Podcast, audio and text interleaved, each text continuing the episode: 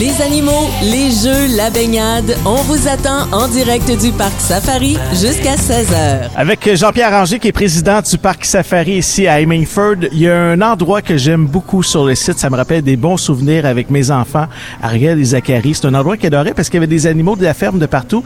Ça s'appelle la ferme des cinq continents.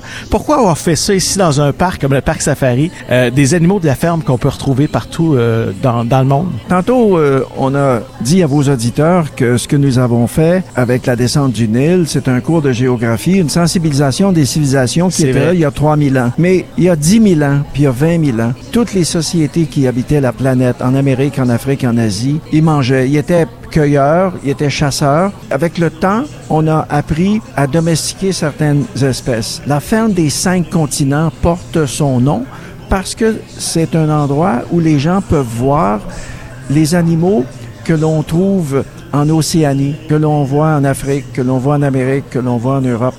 Par conséquent, cette sensibilisation, sans s'en rendre compte, on veut pas donner un cours, mm -hmm. mais on veut montrer qu'ailleurs, et je vous donne l'exemple qui, pour lequel on a fait le plus important investissement, on a fait un mur Inca. Si on présente des lamas, comme on peut en voir dans ceux qui ont des élevages de lamas, d'alpaca, de guanaco, ça c'est une réalité. Mais ici, on a fait un écrin. L'écrin, le cadre, l'enclos, c'est 500 pieds, ça fait 180 mètres de long. Une reproduction à l'échelle, un pour deux, donc 50% des murs Inca, avec des murs qui sont la reproduction exacte des constructions qui ont été faites au Pérou il y a 300, 400, 500 ans. On parle de mille, en 1002, 1003, 1004, 1005, jusqu'à ce que les Espagnols arrivent, puis euh, créent un certain dérangement, disons ça, dans la société Inca. Par conséquent, le mur Inca, c'est plus que juste un endroit où présenter des animaux. C'est aussi un endroit, comme pour la descente sur le Nil, on peut être sensibilisé à une autre réalité. Tous les enfants, s'il y en a qui nous écoutent aujourd'hui, qui ont acheté la cassette des Cités d'Or, oui. ben, ils vont voir sur les murs Inca des symboles qui ne sont pas sur les vrais murs Inca qu'on trouve à Cusco, mais qui vont voir des symboles de l'émission de télé, en fait, de la série. Ça nous rappelle Esteban, Zia, Tao et... Esteban Tao. On la connaît, la chanson. Euh, Dis-moi, moi, ce que j'aime beaucoup du parc safari, c'est le sentiment de proximité. C'est la proximité qu'on a avec les animaux. Et les animaux qu'on a ici, comme le porc-épic africain ou encore les suricates qu'on voit souvent dans les bandes dessinées ou dans les films de Walt Disney, il y en a ici pour vrai, là. Il y en a ici pour vrai, puis vous avez tout à fait raison de parler de ces espèces que l'on présente. Toutes ne sont pas liées à l'alimentation ou aux besoins fondamentaux des humains, des, des, de, de, enfin de nous comme citoyens du monde, oui. mais l'objectif c'est de présenter des espèces de des, des, continents qui sont représentés dans la ferme des cinq continents. Qu'on n'a pas l'habitude de voir dans la vie de tous les ben, jours. Vous nommez les porcs-épics africains, je suis pas certain que euh, ça soit un animal domestique, là, parce que les épines sur cet animal-là ont... Euh, ça laisse des enfin, traces sur un divan. ben, une trentaine de centimètres de longueur, euh, ça pique. Oui. Mais c'est pour une broche à cheveux, pour les dames, c'est extraordinaire. on, on, je pense qu'on en a ici à la boutique. Oui, oui parce que ça tombe naturellement comme nos cheveux. Alors, on les récupère, puis oui, on, on les met en vente à la boutique. Ça, c'est une plug commerciale pour mon ami Daniel oui, Woodman à la boutique. le souk, c'est comme ça que ça s'appelle la boutique. Ben, le souk et puis la boutique internationale. Exact. Parle-moi des, des.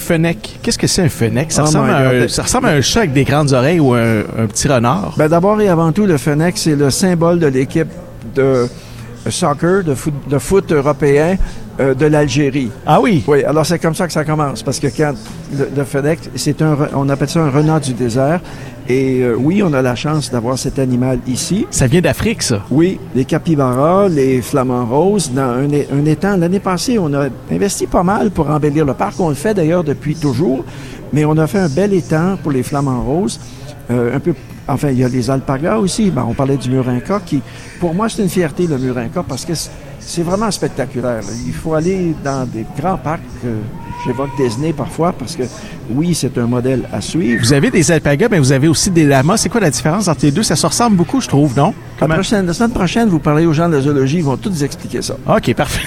mais il y en a qui vont cracher d'en face, d'autres un peu moins. Loi africaine. Ben, les- les- le- vous me parlez de loi. Euh, on en a ici qui ressemblent à ça. Chez nous, on dit c'est des canards, c'est des outardes. euh, mais Elles ont comme une bosse sur le front. C'est un peu comme Oui. ça qu'on les distingue, hein, les oies africaines. On, on dirait qu'ils se sont frappés la tête euh, comme euh, il peut arriver dans, dans La la, nuit, vie des des, fois. enfants quand ils passent en dessous d'une table puis qu'ils se frappent le coco. Vous Mais avez ce des sont- lapins, ça, les lapins, on connaît ce ça ici au Québec. sont de magnifiques animaux qui sont évocateurs.